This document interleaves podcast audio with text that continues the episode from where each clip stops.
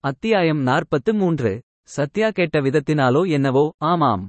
அதையெல்லாம் இப்போ எதுக்கு பேசிட்டு என்றாள் அகல்யா தயக்கத்துடன். இல்லை அகல்யா ஒரு தடவை மனசு விட்டு என் கிட்ட சொல்லிட்டீங்கன்னா உங்க மனசுல இருந்தும் அது போயிடும். டாகடர்னா டாக்டர் பிரசாத்தையா சொல்றீங்க? சத்யா அகல்யாவை சமாதானப்படுத்தி மீண்டும் கேட்டாள். இல்லை இல்லை. டாக்டர் கிருஷ்ணான்னு ஒரு குழந்தைகளுக்கான டாக்டர் இருக்கார். நான் முன்னாடி தங்கியிருந்த வீடு பக்கத்துல அவரோட கிளினிக் இருக்கு. எனக்கும் அவரை தெரியுமே. ஆரம்பத்துல ரொம்ப நல்லவரா பேசினார். அருண் கிட்டேயும் அன்பா இருந்தார் எங்களை பத்தி கேட்டார். நானும் அருணும் தனியா இருக்கோம்னு சொன்னதுக்கு அப்புறம் அவரோட நடத்தையே மாறிப்போச்சு. அவரோட மனைவிக்கு உடம்பு சரியில்லையாம். ரொம்ப வருஷமாவே பேச்சலர் வாழ்க்கைதான் வாழுறாராம். அடப்பாவி அவர் பேச்சு பார்வை எதுவுமே சரியில்லை. அருணை செட் செய்றேன்னு தேவையே இல்லாம தொட்டு தொட்டு பேசுவார். தப்பான அர்த்தம் வர மாதிரி எல்லாம் ஏதேதோ சொல்வார்.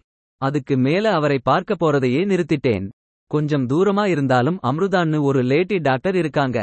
அவங்க கிட்ட தான் இப்போ எல்லாம் அருணை அழைச்சிட்டு போறேன். சத்யாவிற்கு இந்த தகவல் புதிதாக இருந்தது.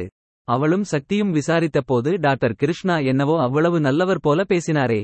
அகல்யா எங்கேயோ பார்த்துக்கொண்டு சோகமாக இருக்கவும் சத்யா மனசுக்குள் வந்த கேள்விகளை ஒதுக்கிவிட்டு அவளை மீண்டும் சமாதானம் செய்தாள். இவங்க எல்லாம் டாக்டர்னு இருந்தா என்னத்த சொல்றது? விடுங்க அகல்யா அதான் அபினவ் உங்க வாழ்க்கையில வந்துட்டானே. இனிமேல் நடந்தது எல்லாம் கெட்ட கனவா கலைஞ்சு போயிடும். இப்போ இருந்து உங்க வாழ்க்கையில சந்தோஷம் மட்டும்தான். அபினவ் மட்டுமில்லை உங்களை மாதிரி நல்லவங்களை சந்திச்சதும் கூட பெரிய விஷயமாதான் தோணுது. பொதுவா மனுஷங்க மேலேயே எனக்கு நம்பிக்கை போயிடுச்சு. சரி அதெல்லாம் இருக்கட்டுங்க சத்யா நான் போய் வேலையை ஆரம்பிக்கிறேன். அகல்யா அதற்கு மேல் தாமதிக்காமல் எழுந்து கதவை திறந்து வெளியே வந்தாள். அப்போதுதான் போஸ்ட் பாக்ஸில் இருந்த வெள்ளை நிற கவரை கவனித்தாள். இங்கேதான் இன்னும் போஸ்ட் வருது. அவளை தொடர்ந்து வந்திருந்த சத்யாவிடம் சொல்லிவிட்டு அகல்யா கவரை வெளியே எடுத்தாள். அவளுடைய பெயரும் முகவரியும் மட்டும் அதில் இருந்தது. யாருக்கு அகல்யா? சத்யா வினவினாள். எனக்கு தான். அகல்யா கவரை பிரித்துக்கொண்டே நடந்தாள். கவருக்குள் இருந்த வெள்ளைத்தாளை வெளியே எடுத்தாள். உன்னோட பழைய வாழ்க்கையை பத்தி எனக்கும் தெரியும். முன்பு வந்த மொட்டை கடிதாசியில் இருந்தது போலவே பிரிண்ட் செய்யப்பட்ட கொட்டை எழுத்துக்கள் இங்கேயும் இருந்தது. அகல்யா சத்யாவின் குரல் பக்கத்தில் கேட்டது. அவசரமாக லெட்டரை மடித்து கவருக்குள் வைத்தாள் அகல்யா. என்ன லெட்டர் அகல்யா? சத்யா ஆர்வத்துடன் கேட்கவும் ஒண்ணுமில்லை. ஸ்கூல்ல இருந்து அனுப்பியிருக்காங்க என தடுமாறி பொய் சொன்னாள் அகல்யா. அப்போ சரி ஷாலினியை கொஞ்சம் நேரம் பார்த்துக்கிறீங்களா? நான் ஒரு ஃப்ரெண்ட் கிட்ட பேசிட்டு வரேன். போயிட்டு வாங்க. நான் ஷாலினியை எங்க வீட்டுல வந்து இருக்க சொல்றேன். தேங்க்ஸ் அகல்யா. உடனடியாக வீட்டிலிருந்து கிளம்பிய சத்யா நேராக சக்தியின் முன் வந்துதான் நின்றாள். மூச்சு வாங்க வந்தவளை சக்தி ஆச்சரியத்தோடு பார்த்தாள். சக்தி அகல்யாக்கு இன்னொரு மொட்டை கடிதாசி வந்துச்சு. என்ன? சக்தி முகத்தில் யோசனை தெரிந்தது. ஆமா சக்தி இப்போதான் அகல்யா அதை திறந்து படிச்சாங்க. என் கிட்ட ஒண்ணுமில்லைன்னு மழுப்பினாங்க. ஆனாலும் நான் அதுல இருந்ததை படிச்சேன். வாட்? உன் கிட்ட இருந்து எதுவுமே தப்பாதா? அவங்களுக்கு ஹெல்ப் செய்யறதுக்காக தான் படிச்சேன் சக்தி. உன் பழைய வாழ்க்கை எனக்கு தெரியும்னு அதுல பிரிண்ட் ஆகி இருந்துச்சு. ஓ உனக்கு எதுவும் இன்னைக்கு லெட்டர் வரலையா? இல்லை இந்த லெட்டர் மட்டுமில்லை. இன்னுமொரு அப்டேட்டும் இருக்கு. அந்த டாக்டர் கிருஷ்ணா அவ்வளவு நல்லவர் மாதிரி பேசினாரே. அவர் நல்லவர் இல்லை சக்தி. அகல்யா கிட்ட தப்பா பேசியிருக்கார். இதெப்படி உனக்கு தெரிஞ்சது?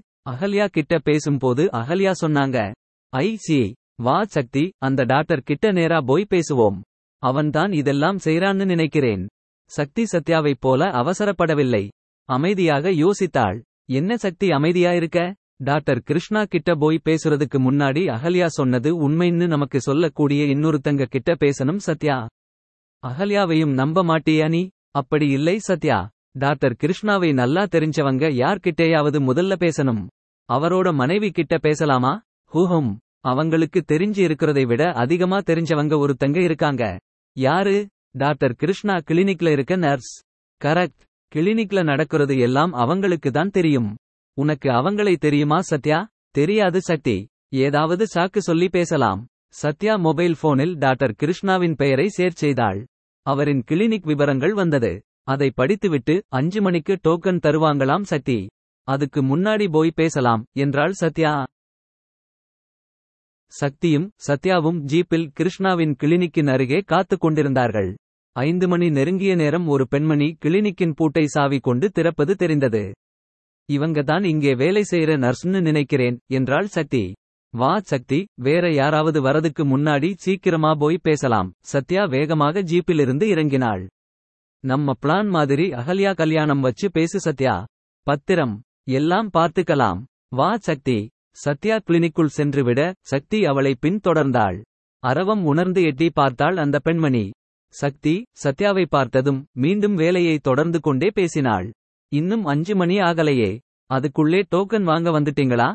டோக்கன் இல்லை சிஸ்டர் வேற ஒரு விஷயம் கேட்கணும். அகல்யான்னு ஒரு டீச்சர் இருக்காங்க தெரியுமா? சத்யா நேரடியாக வந்த வேலையை தொடங்கினாள். ஜன்னல் திரைகளை விலக்கிக் கொண்டிருந்தவள் அந்த வேலையை நிறுத்திவிட்டு சத்யாவை திரும்பி பார்த்தாள்.